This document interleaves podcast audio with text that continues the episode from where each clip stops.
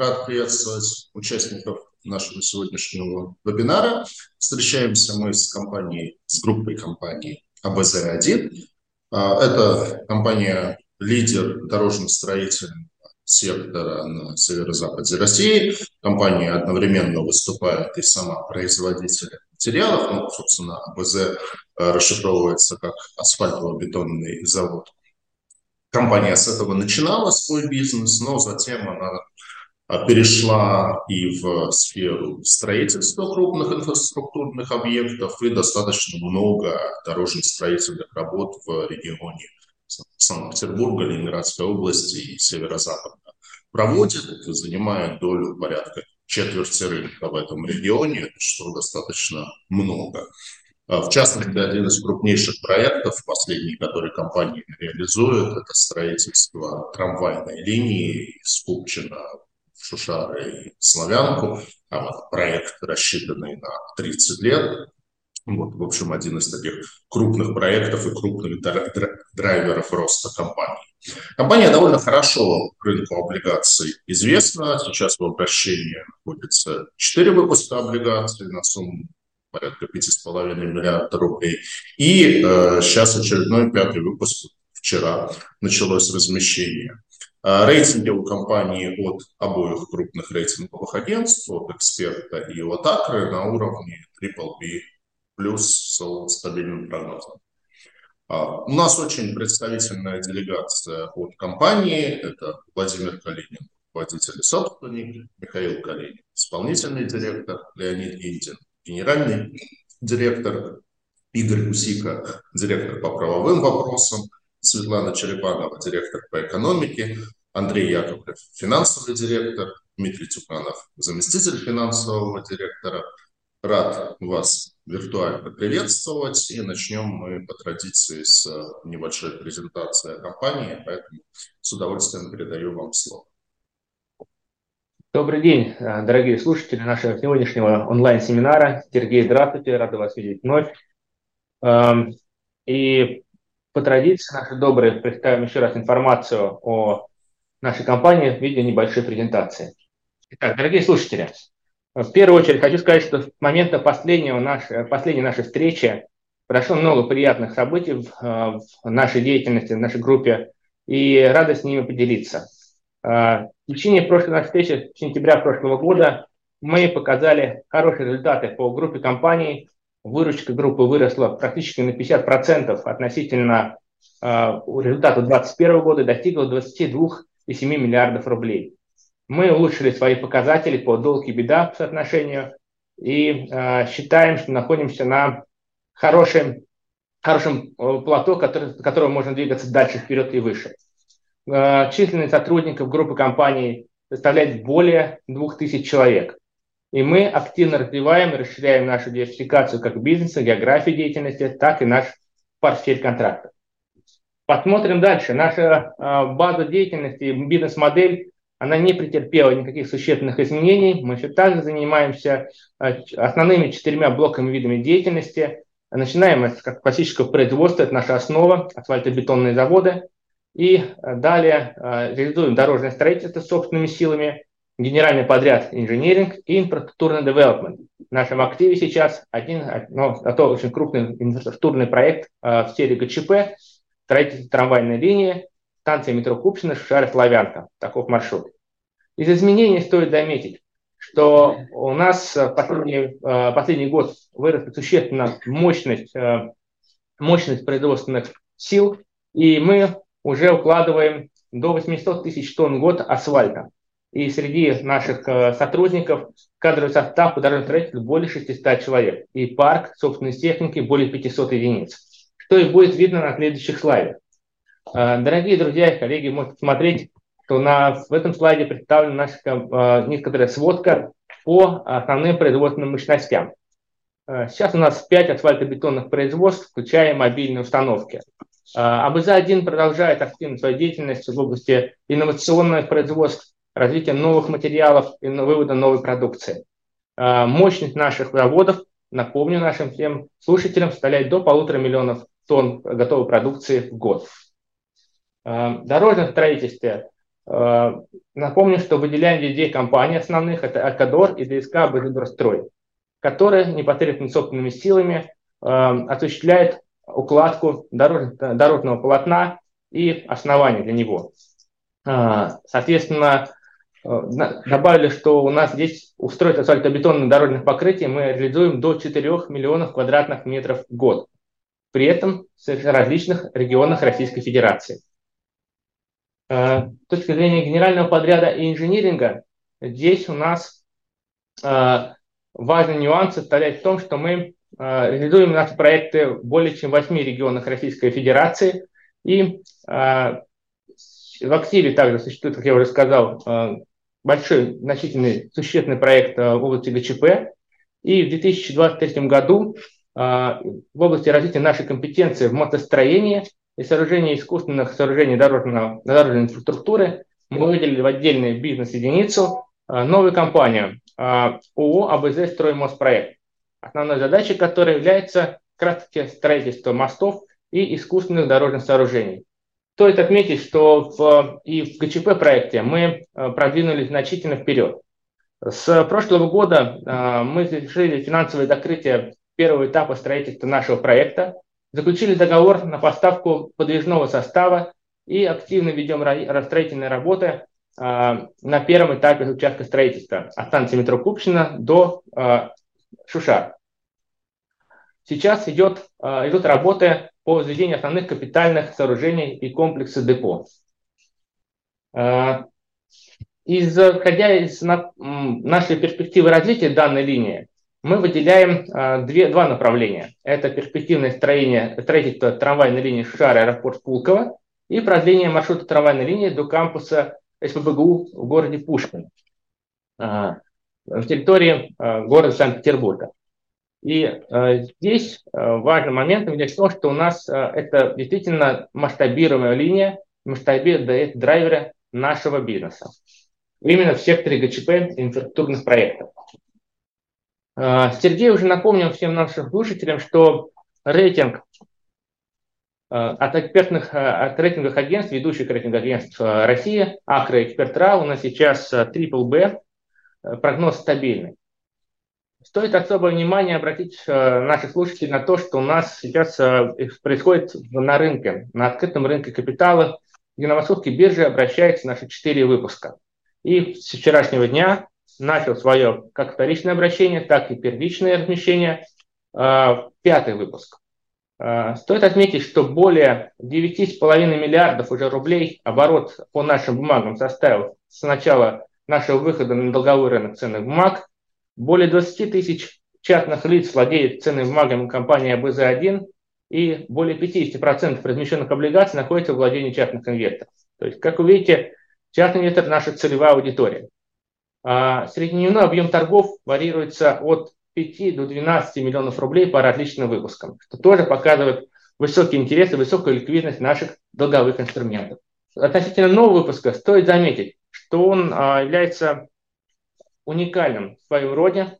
Мы предлагаем рынку интересный продукт с а, действительно редким предложением на текущий момент с ежемесячным купоном, то есть период, купонный период составляет 30 дней, и Э, соответственно, с амортизацией выпуска, которая начинается, соответственно, с 21 купонного периода, или, проще сказать, э, с первого, э, со второго, второго, первого полугодия, первых полутора лет обращения бумаг, прошу прощения.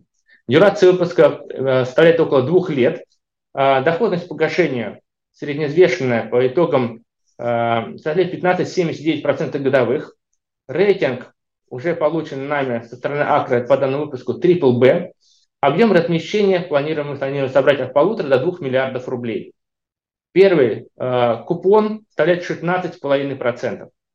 Мы выставили в этот раз график купонных выплат, который четко зафиксирован на всем протяжении обращения бумаг, начиная с 16,5% и до 12% годовых последние купонные периоды.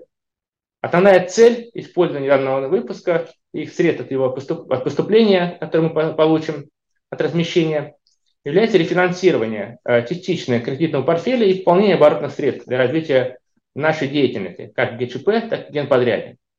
Поскольку, как вы видели ранее, масштаб бизнеса растет, естественно, и оборотные средства потребность в них также увеличивается. Дорогие слушатели, наша презентация краткая прошла к концу. Рады будем услышать ваши вопросы. Наверное, первый вопрос немножко про организационную и юридическую структуру компании и про ее бенефициаров. Ну, самое главное, наверное, озвучу с точки зрения инвестора, есть некая как бы, путаница, то есть есть э, компания АБЗ-1, которая выступает непосредственно эмитентом, компания БСФ «Балтийский проект», которая выступает афферентом и которая позиционируется как головная компания группы. При этом отчетность МСФОшная есть по обоим компаниям, и по АБЗ-1, и по Балтийскому проекту. Рейтинги тоже получены на две компании. То есть вот у меня, как ну, у инвестора, я тоже в портфеле ваши облигации держу, есть некое всегда такое немножко вот непонимание, как на что смотреть. Э, то есть в связи с этим нет ли э, желания, может быть, в какой-то перспективе упростить структуру группы, Э, и перейти к тому, чтобы эмитентом облигаций выступала основная компания ПСФ «Балтийский проект». А, Сергей, я постараюсь ответить на ваш вопрос а, и постараюсь дать балансированный ответ на него. Напомним, что у нас структура группы, еще раз, это а, в голове стоит консолидатор АО ПСФ «Балтийский проект». Во владении у него находится, соответственно, АО «Экадор», АО «ДСК Абазодорстрой», АБЗ Дорстрой АО – это генеральный подрядчик, предыдущие две компании, которые обозначил это дорожное строительство. Сейчас мы выделили еще одну компанию, 100% дочернюю компанию АО АБЗ Дорстрой, АО АБЗ Строй Мост Проект, занимающийся и специализирующийся на строительстве мостовых сооружений. И, а, соответственно, в этой структуре важно отметить, что ПСФ Балтийский проект, она является, играет роль Эм, владельца активов и далее, уча, э, далее участия компании. Соответственно, компания обеспечивается должное корпоративное управление и, соответственно, эм, управление рисками по всей группе. Соответственно, отчетность, консолидация идет на нем, на БСС Балтийский проект. Она агрегирует все, всю, соответственно, все показатели по всем потокам группы компаний. А эмитент ОАБЗ-1 а, он, а, это операционная компания группа, обеспечивающая, владеющая основными активами и а, осуществляющая деятельность в производстве дорожно-строительных материалов.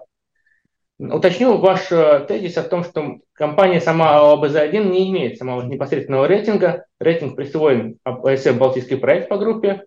Рейтинги у эмитента присвоены только выпуском. Это важный нюанс, поскольку такова была исходная структура вхождения в публичную плоскость нашей группы, а, и которая была утверждена в том числе нашими консультантами, которые нам предлагали такой формат выхода. Мы приняли такое решение а, именно позиционирование таким образом выходе на рынок. Для инвестора, инвестора в первую очередь, конечно, имеет и важно обращать внимание, имеет смысл обращать внимание в первую очередь на отчетность группы, поскольку она показывает общие потоки э, и результаты деятельности компании в целом. Вот. А что касается эмитента, то эмитент играет тоже важную роль в деятельности группы. А, традиционно выручка э, составляет около 25-30% в структуре выручки группы компаний, и а, он а, реализует в данном случае стратегию по размещению облигаций, поскольку он наиболее тоже известен для рынка как основной владелец активов. Но что касается выхода с э, облигациями на ПСФ «Балтийский проект», то здесь э, все будет зависеть от дальнейших наших перспектив и планов по развитию. Вот. Спасибо. Ну, наверное, чуть-чуть, чуть-чуть стало яснее. В общем, в первую очередь смотрим все-таки на отчетность референта на ПСФ «Балтийский проект». Общая ситуация в отрасли вообще какая сейчас? То есть на фоне того, что э, ну, приоритет бюджетных расходов, мы сами понимаем, на что сейчас направлен, нет ли тренда на снижение расходов на дорожное строительство? А, Сергей, нас сегодня ответит а, Александр Анатольевич Шабасов, он директор АБЗ «Дрострой». Леонид, к сожалению, сейчас не смог принять непосредственное участие, но вот наш приглашенный гость тоже может ответить на наш вопрос. Добрый день, коллеги. Эм, стоит отметить, что имеется общая тенденция к снижению государственных расходов по разным направлениям национальных приоритетов. Э, однако тенденция неоднородная, и мы можем подчеркнуть, что по направлению, где работает наша группа, э, непосредственно реализация нацпроекта «Безопасные и качественные дороги» государство в 23-26 2006 годах только увеличить финансирование до более чем 700 миллиардов рублей. Более того, э, важный факт – это поручение президента Российской Федерации Владимира Владимировича Путина по итогам совещания по вопросу развития, развития строительной отрасли 1 декабря 2023 года премьер-министр Мишустин Э, Михаил Владимирович должен представить следующее предложение. Первое. По реализации проектов комплексного развития территорий и проектов в сфере дорожного хозяйства с использованием механизмов возвратного финансирования строительства объектов соответствующей инфраструктуры, в том числе инфраструктурных облигаций и государственно-частного партнерства. И второе. По сохранению объемов строительства автомобильных дорог – до уровня не ниже 2023 года, предусмотрев возможность опережающего строительства объектов, включенных в перечни мероприятий по осуществлению дорожной деятельности 23-27 годов, в том числе за счет привлечения внебюджетного финансирования. А, посему мы можем а, позволить себе оценить риски, наши риски относительно отрасли, как а, более низкие, исходя из планов правительства, исходя из структурного разделения, распределения финансового планирования отрасли. Ну, также Спасибо. добавить, что мы оцениваем наши риски как наиболее низкие за счет э, широкой диверсификации бизнес-группы по географическому признаку, по предметам нашей деятельности и интеграции участников группы для достижения общих стратегических целей.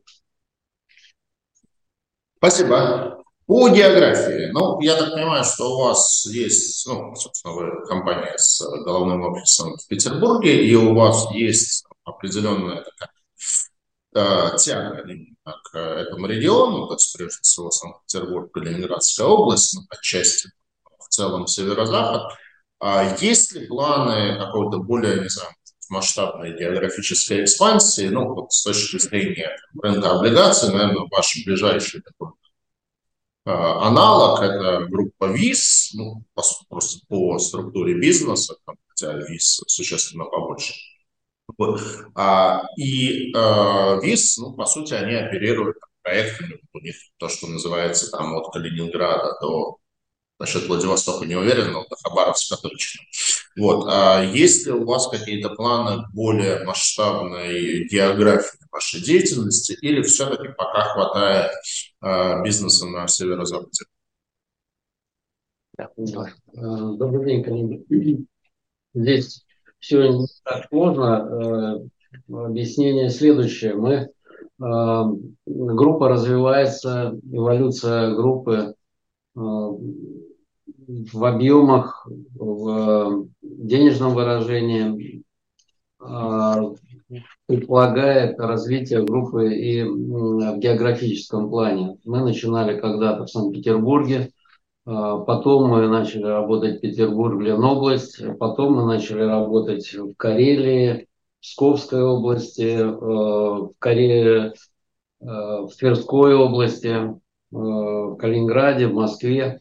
То есть, по сути дела, стратегия экспансии, она не является самоцелью. Да? То есть мы не, мы, не, мы не ставим себе задачу работать везде и постоянно расширять географию мы э, в первую очередь разве, идем туда, где есть возможность реализовать наши производственные ресурсы, где наиболее эффективно будут использованы наши знания, умения, где есть деньги, где есть проекты, которые мы готовы реализовывать.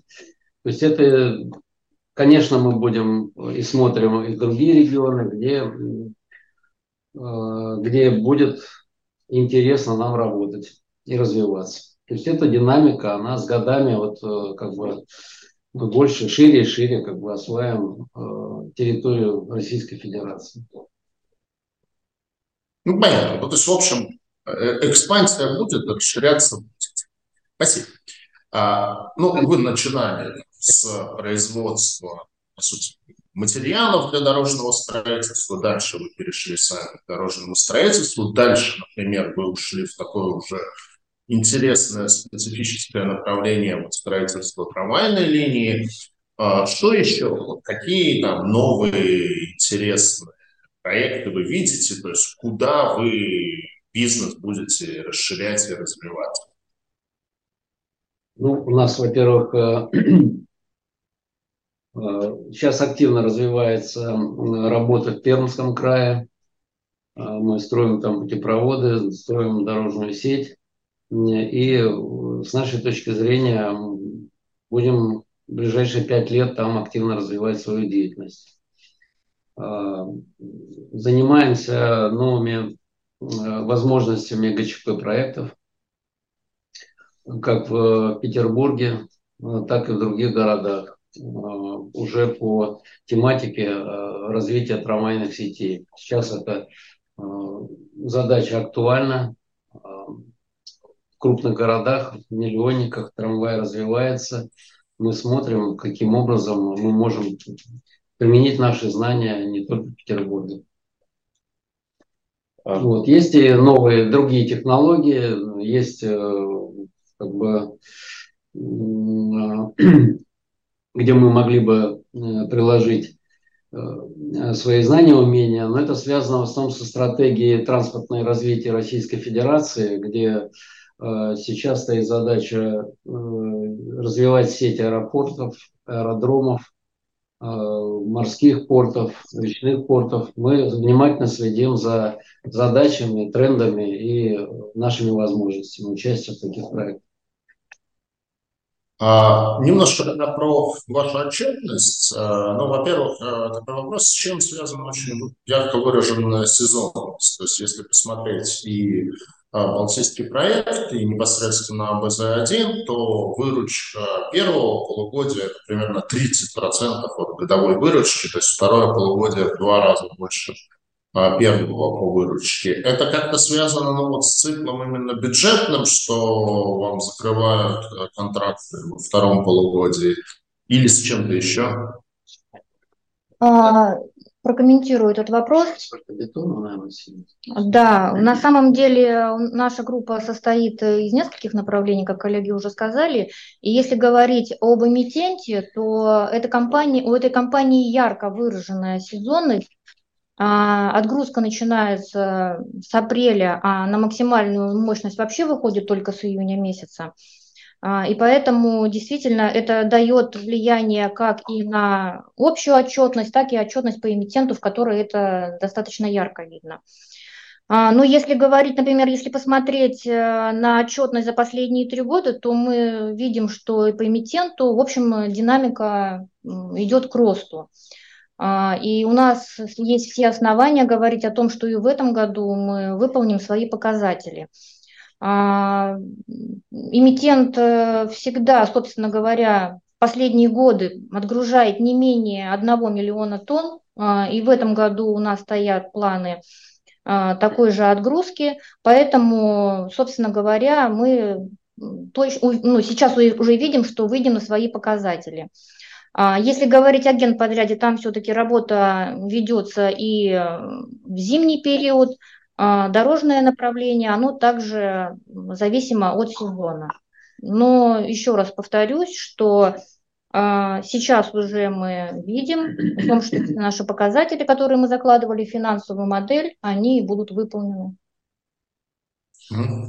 Спасибо. А, ну, еще несколько вопросов по отчетности от наших слушателей. А, первый вопрос, ну, если посмотрел, у вас был слайд с а, результатами группы, и там достаточно хорошо видно, что если брать с 2019 года, то выручка компании достаточно серьезно за это время выросла, а при этом чистая прибыль, она ну, практически осталась на, на том же уровне, на котором она а, была, то есть э, при двукратном росте выручки, получается, рентабельность компании она даже по факту снизилась. Вот с чем вы это связываете? Ну, я, наверное, начну, коллеги что добавят. Ну, на, на самом деле я бы разделила это на три направления. Первое – это общее по стране. Да? На инфляцию мы не можем скидывать э, со счетов. Естественно, она оказывает какое-то влияние э, на компанию. Второе, это, наверное, зависимость, э, имеет зависимость именно от нашего бизнеса, от строительного. Э, мы говорим о том, что контракты, они все-таки не годовые, э, они 3 и 5 лет, и поэтому состав работ имеет разную маржинальность по годам, соответственно, разные, разную прибыль мы получаем. Ну и, наверное, третье направление, оно, может быть, даже имеет больший вес во всем, это, это то, что наиболее маржинальными являются наши сквозные контракты, где мы выполняем полный цикл работ. А, и мы можем, маржинальность у нас доходит больше 30% может составлять, а, но с учетом того, что а, доля, например, в 2022 году таких сквозных контрактов составила меньше, чем в прежние периоды, потому что выручка выросла в основном за счет генподряда и дорожных работ, то, соответственно, это тоже оказывает влияние на то, что рост прибыли не соответствует росту выручки. Вот, наверное, я бы так пояснила. Если у коллег есть добавить. Ну, я могу только добавить ну, подтверждение, что говорит Светлана Валерьевна, что, в принципе, вот суммарная выручка группы компаний, она состоит из различных доходов. Э, от, реализа... от одновременной реализации большого количества государственных контрактов, находящихся в различной стадии. Вот. И, как правило, нет прямой зависимости между выручкой конкретного года и прибылью конкретного года, поскольку в портфель входят контракты разной длины. Например, есть контракты ремонта, которые внутри одного года, и одновременно мы реализуем контракты трех-четырехлетние э, срока реализации. И, например, контракты, в которые мы только начинаем э, осваивать и, и идет выполнение, это подготовительные работы, например, на крупных строек. Э, маржинальность, она разбита по этапам строительства, и она, вот то, что, о чем Светлана Валерьевна говорит, это она разная. Поэтому прямой вот такой зависимости нет. Было бы правильно смотреть на статистику трех лет вот, э, выручка трехлетняя, прибыль трехлетняя и динамика. Э, есть еще один момент, о котором Светлана Валерьевна сказала, это вот э, роль в наше время еще большую играет и колебания ценообразования в отрасли и реализация компенсаторных механизмов, которые применяет государство э, по отношению э, для поддержания отрасли э, и в помощь заказчику и подрядчику. Например, известное 13-15 постановление, оно было, применяется не параллельно с каждым днем стройки, а по мере подготовки государственных документов для реализации. И, например, мы можем работать полгода, да, э, затраты вырастают, а сметы и договорные отношения заказчик-подрядчик отрегулируются э, с отставанием там, в 3, 4, 5 месяцев. И тогда приходит как бы компенсационная часть, прибыль возрастает. То есть эти все факторы, они влияют, и нет прямой зависимости э, вот э, смотреть конкретный месяц внутри года или там внутри одного года, вот что выручка выросла, а прибыль она почему-то не выросла. Вот такое объяснение. Спасибо. А еще один вопрос по вашим финансам от нашего слушателя. Прокомментируйте, пожалуйста, отрицательный денежный поток от операционной деятельности за первое полугодие 2023 года по МСФО. Не давят ли на компанию высокие процентные расходы? Добрый день. Я могу ответить на вопрос. На самом деле на него ответ только что дала Светлана Валерьевна, сказав о том, что ярко выраженная сезонность компании э, является причиной, собственно, отрицательных показателей, некоторых отрицательных показателей в середине сезона. Дело в том, что плановая точка безубыточности в группе компаний, она находится в августе, в сентябре, и в этом нет ничего криминального, потому что, как уже говорила Светлана Валерьевна, э, первый квартал каждого года компания практически не работает. То есть э, более половины бизнеса компании э, не имеет выручки. Вот. Соответственно, за второй квартал мы набираем свои обороты и даже очень часто выходим к 1 июля на положительный показатель по чистой прибыли, но это не всегда так. И некоторые показатели, ну, в том числе и отрицательный денежный поток, ну, иногда даже бывали и чистая прибыль, они проходят свою как бы, точку безубыточности, выходят на плановые нормальные показатели только в августе, а то и в сентябре месяце. Тут ничего такого криминального мы не видим, и главное смотреть э, окончание сезона, и там как бы определять уже эффективность, э, так сказать, работы э, группы компаний в конкретном сезоне. Ну, понятно, что, в общем, отчетность имеет смысл у вас смотреть только годовую в связи с очень большой такой сезонной деятельностью. Хорошо, спасибо. Так, э, такой вопрос. Э, значит, э, у вас была газоочистительная установка на площадке в Приморском районе. В этом году, в январе, э, ее по решению Приморского районного суда закрыли. Э, как-то вы разрулили эту ситуацию, спустили заново, куда-то перенесли, и вообще какие-то потери из-за этого были, или это так Э, практически никакого влияния не оказывает.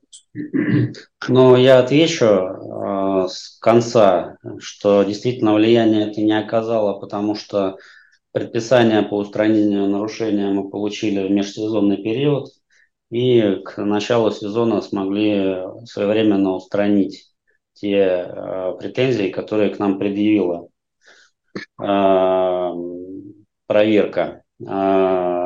Суть вопроса была э, детально изложена на нашем сайте, поэтому можно всегда ознакомиться, не буду углубляться. Э, просто еще раз подчеркну, что у нас э, с экологическими проверками конфликтов, ну, таких нет в силу того, что мы открыто проводим и экскурсии по производству, и для всех желающих, и э, все государственные проверки регулярно проходим.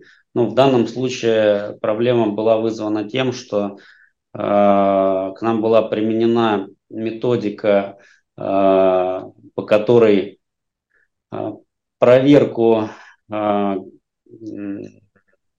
газов, отходящих от установки, Э, нужно было провести по другой методике, чем это было привычно.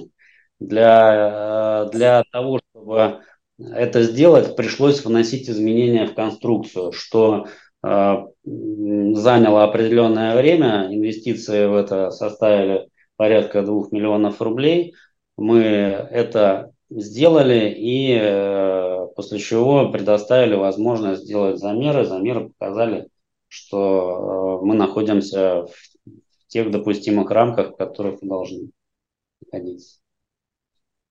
Угу. Добавлю, что, извините, Сергей, хотел добавить, Николай Владимирович, информацию, что здесь мы площадка, производственная площадка, где было выявлено и было направлено предписание, она показала свои производства, даже превышение производственного плана относительно предыдущего года.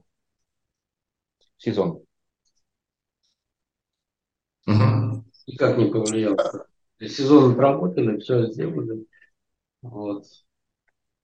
Да. А судебная практика, она такова, когда делается предписание о пристановке, то они обязаны обращаться в судебную инстанцию. Поэтому э, ничего э, какого-то необычного не происходило. Ну, по нашему мнению, там был небольшой э, перегиб с точки зрения мер ограничительных. Но еще раз э, повторюсь, что мы внесли изменения, и все это было сделано в межсезонье.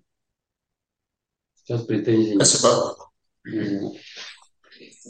Спасибо. Давайте про вашу долговую нагрузку. А, сколько она составляет, как распределено между долгосрочным и краткосрочным фондированием, а, и из чего, в свою очередь, скомпоновано то, то и другое фондирование. То есть, ну, в частности, если вашу отчетность посмотреть, то видно, что у вас довольно большая, ну, собственно, доминирующая доля в обязательствах. Это прочие краткосрочные обязательства, там, объемом порядка 16 миллиардов рублей. То если можно подробнее про то, что за этой стропой стоит.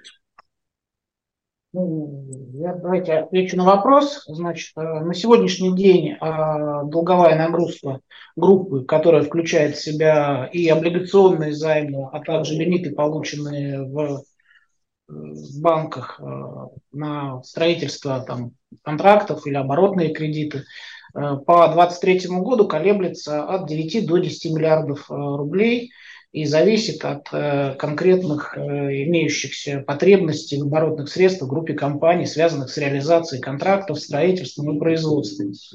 Вот. А около половины этого объема занимает как раз облигационный займ, это 5,5 э, миллиардов рублей. Вот. А вторая половина распределена между банками-партнерами, в которых у нас, как я уже сказал, открыты различные контрактные лимиты. Э, крупнейшими, так скажем, партнерами у нас является это банк Новиком и банк НС. В этих банках эм, где-то около 1 миллиарда лимитов э, открыто на группу компаний. Э, ну, а также есть более мелкие лимиты в банках РНКБ, БКС, ВТБ, Ингострахбанк. Мы постоянно оптимизируем портфель в зависимости от предлагаемых банками продуктов, от наших потребностей ну, и от экономической составляющей этого вопроса.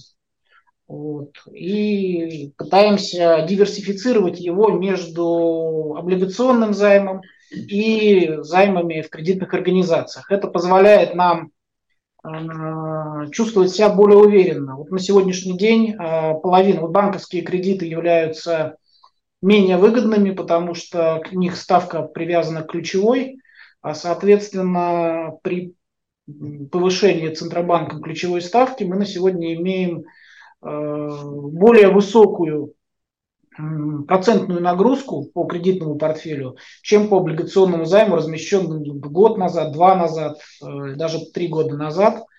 Вот. Э, при этом при снижении, соответственно, ключа к там, менее 10, наверное, мы увидим другую реакцию. Но в общем и целом мы таким образом, диверсифицируя э, между зафиксированной ставкой в облигациях и привязанной к ключу ставкой в кредитном портфеле, имеем ну, достаточную уверенность в том, что она не превысит в общем и целом ни при каких там рискованных обстоятельствах определенных значений. Вот. Э, поэтому фактор диверсификации на сегодня как бы является для нас э, удобным, и мы как бы в дальнейшем продолжаем э, как бы разделять свой долговой портфель между кредитным и, так сказать, облигационным часть. Спасибо. А есть какой-то таргет по цифре долг к EBITDA, ну, то есть тот показатель, на который обычно все аналитики смотрят?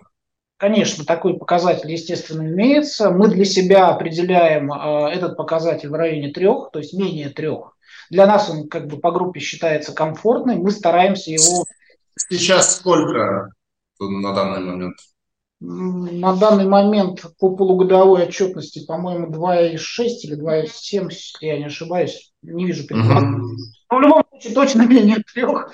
Вот. Я говорю про долг и беда по отношению к четырем кварталам э, года, каждого года.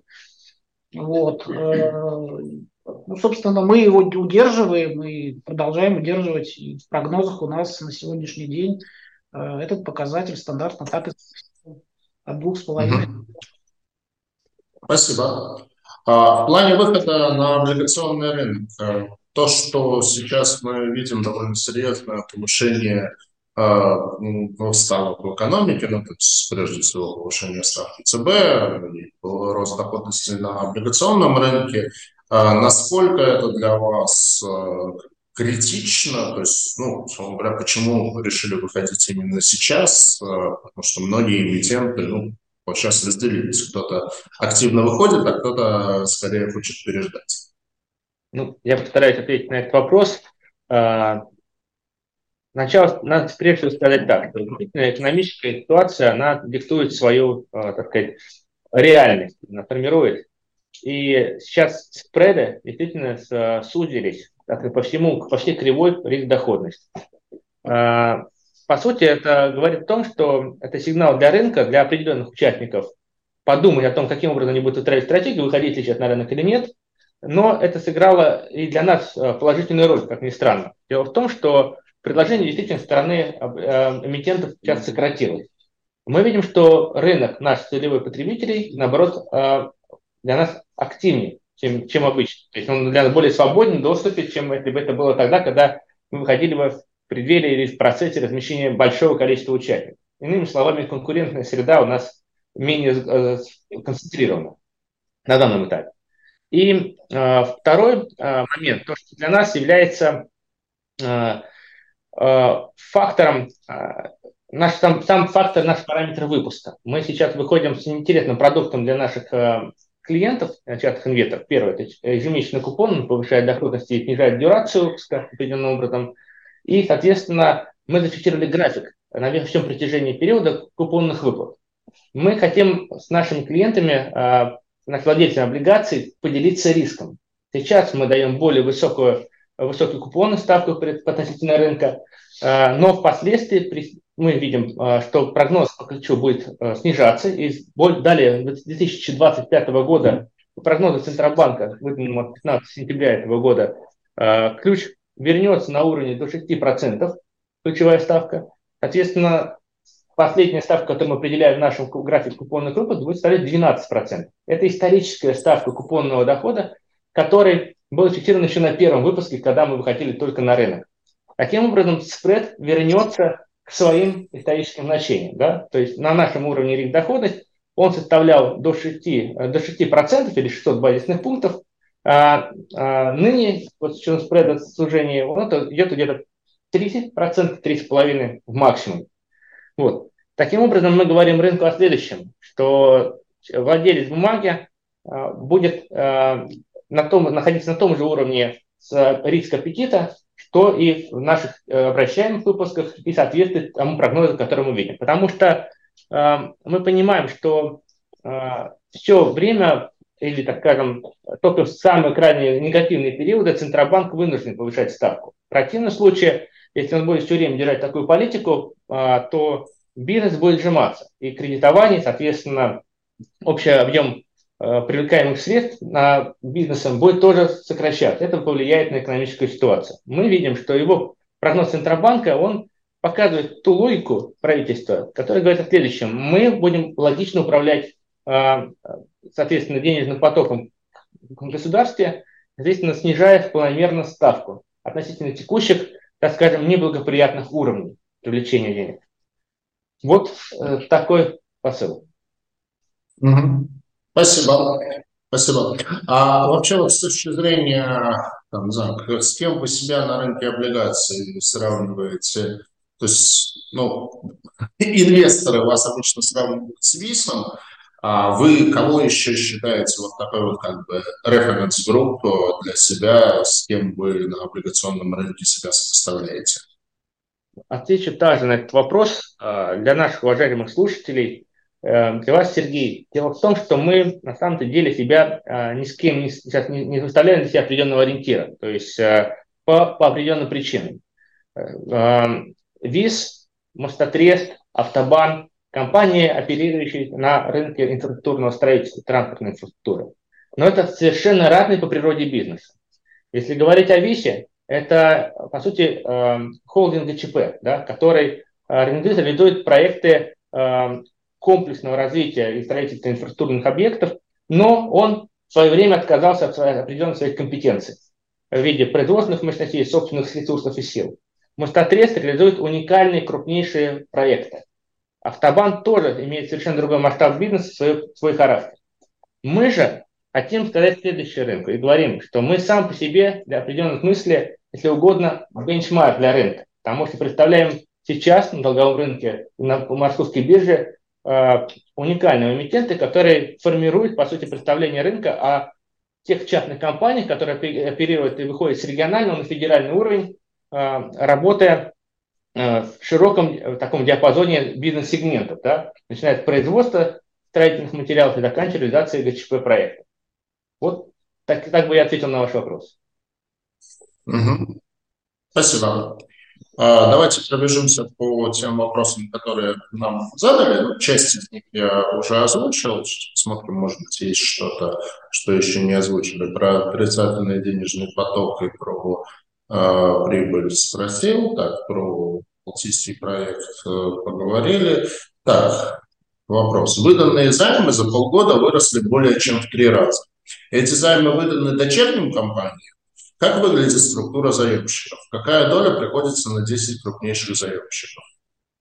Ну, наверное, я отвечу на вопрос. А, я так понимаю, что тот, кто вопрос задавал, скорее всего, смотрел в отчетность именно эмитента, то есть а, отчетность асфальтобетонного завода номер один.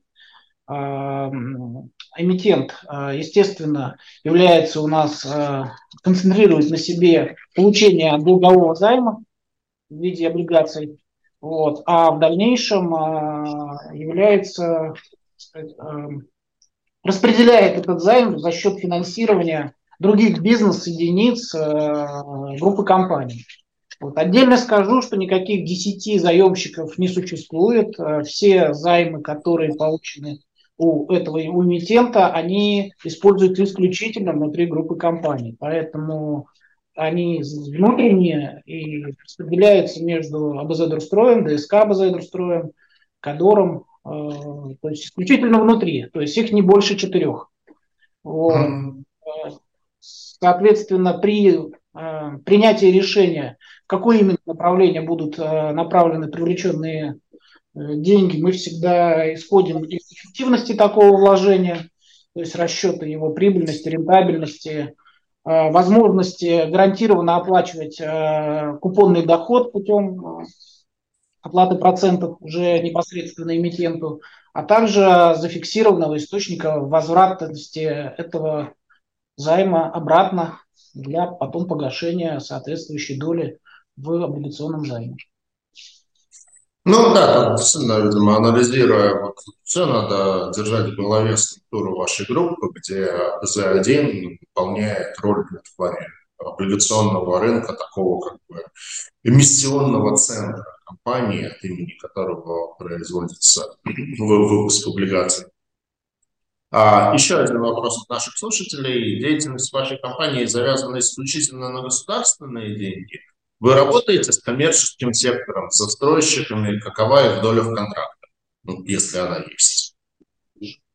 Ну, у нас, наверное, минимальная дома коммерческих контрактов. Это, ну, даже АБЗ-1, если взять, все равно это в итоге выливается, что в какой-то государственный контракт, потому что даже если покупают какие-то коммерческие компании, в итоге это все равно оканчивается государственным контрактом. Ну, наверное, вот у нас компания Икадор немного работает на объектах, э, это вот дворовая асфальтированная, да, там буквально, да, вот паркинги. паркинги. Ну, наверное, в районе миллиарда можно сказать, что у нас, да, год. Это вот коммерческий.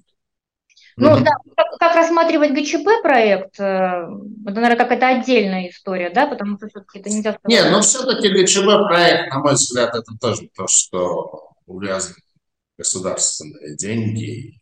Да. И, на мой взгляд, все-таки ГЧП проект это тоже ближе к государственным деньгам. Ну, что это не некая да, отдельная сущность, но все-таки, на мой взгляд, ближе к государству. Ну, то есть получается, что если там ваша выручка 20 плюс э, миллиардов рублей в год, то примерно миллиард, то есть в районе 5% приходится на долю э, негосударственного сектора. Это так. Спасибо. Так, еще один вопрос. А, недавно в Ленобласти запустили первый в регионе государственный асфальтобетонный завод и заявили, что намерены открыть еще. А, вы активно представлены в этой области. Для ваших заводов это проблема, что государство стало строить свои? Можно я? Я могу ответить, я подготовился. А, хорошо. Сейчас я прочитал записку.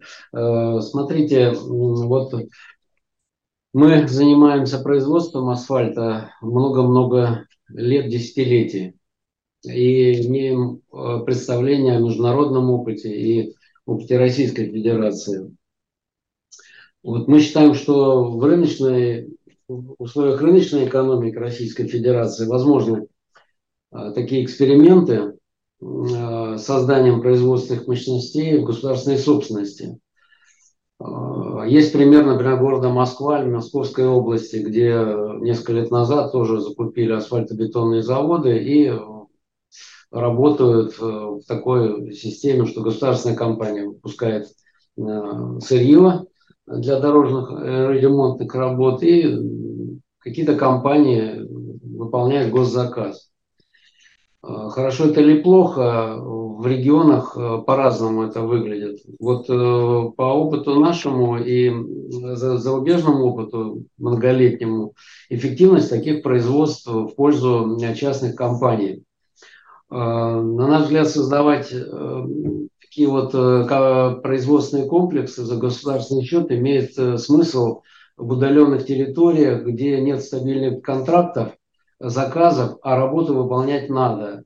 И с метными стандартными расценками затраты фактически не окупаются. Например, где-нибудь на Ямале, в Якутии, на севере, где вот надо асфальт сделать, асфальтовую дорогу, но э, эффективно это не выполнить. То есть закупить завод частной компании, поставить там и работать два месяца в сезон, это неэффективно. Но если это необходимо, тогда государственный подход э, приобретения государственной собственности и дотации, ну, то есть как бы от необходимости, тогда это оправдано. В данном случае Ленобласти, я думаю, что это э, проверка, какой вариант лучше, но время покажет. В принципе, в частных компаниях мотивация очень высокая у коллектива быть эффективными, быть качественными, бороться за лидерство, первенство, инновации. Но я... это все понятно. Я сам, на самом деле, конечно, сторонник рыночной экономики и минимальной доли государства, ну, за исключением тех отраслей, где действительно только государство может а, эффективно работать. А, но вот для вас запуск такого производства в Ленобласти какую-то угрозу несет, что вы в Ленобласти будете продавать меньше, или у вас объем производства снизится. Неважно сейчас то, что там это эффективен или неэффективен будет государственный завод в Ленобласти, инвесторов ваши облигации мало волнует. Вот волнует, то несет это какую-то угрозу для вас или нет, эта угроза для вас не несет?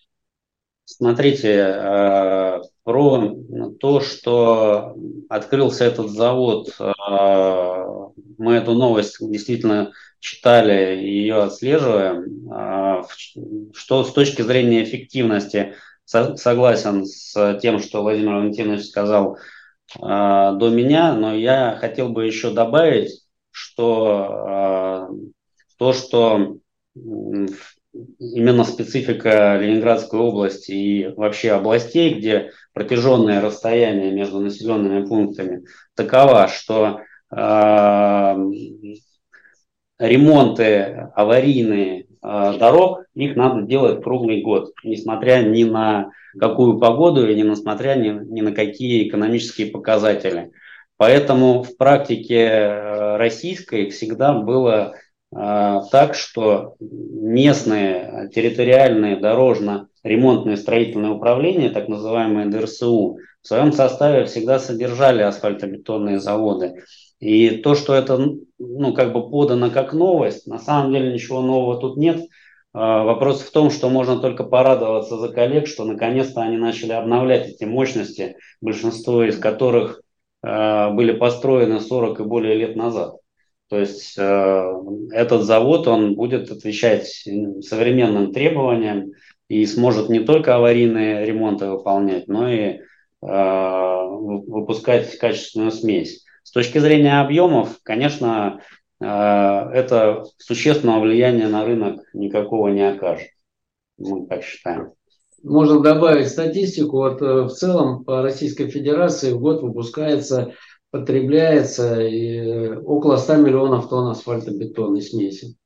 И э, примерно десятая часть выпускается на заводах, принадлежащих э, вот, э, государственным компаниям, которые действительно отвечают за удаленные территории, где нужно выполнять аварийный ремонт, обеспечивать безопасность.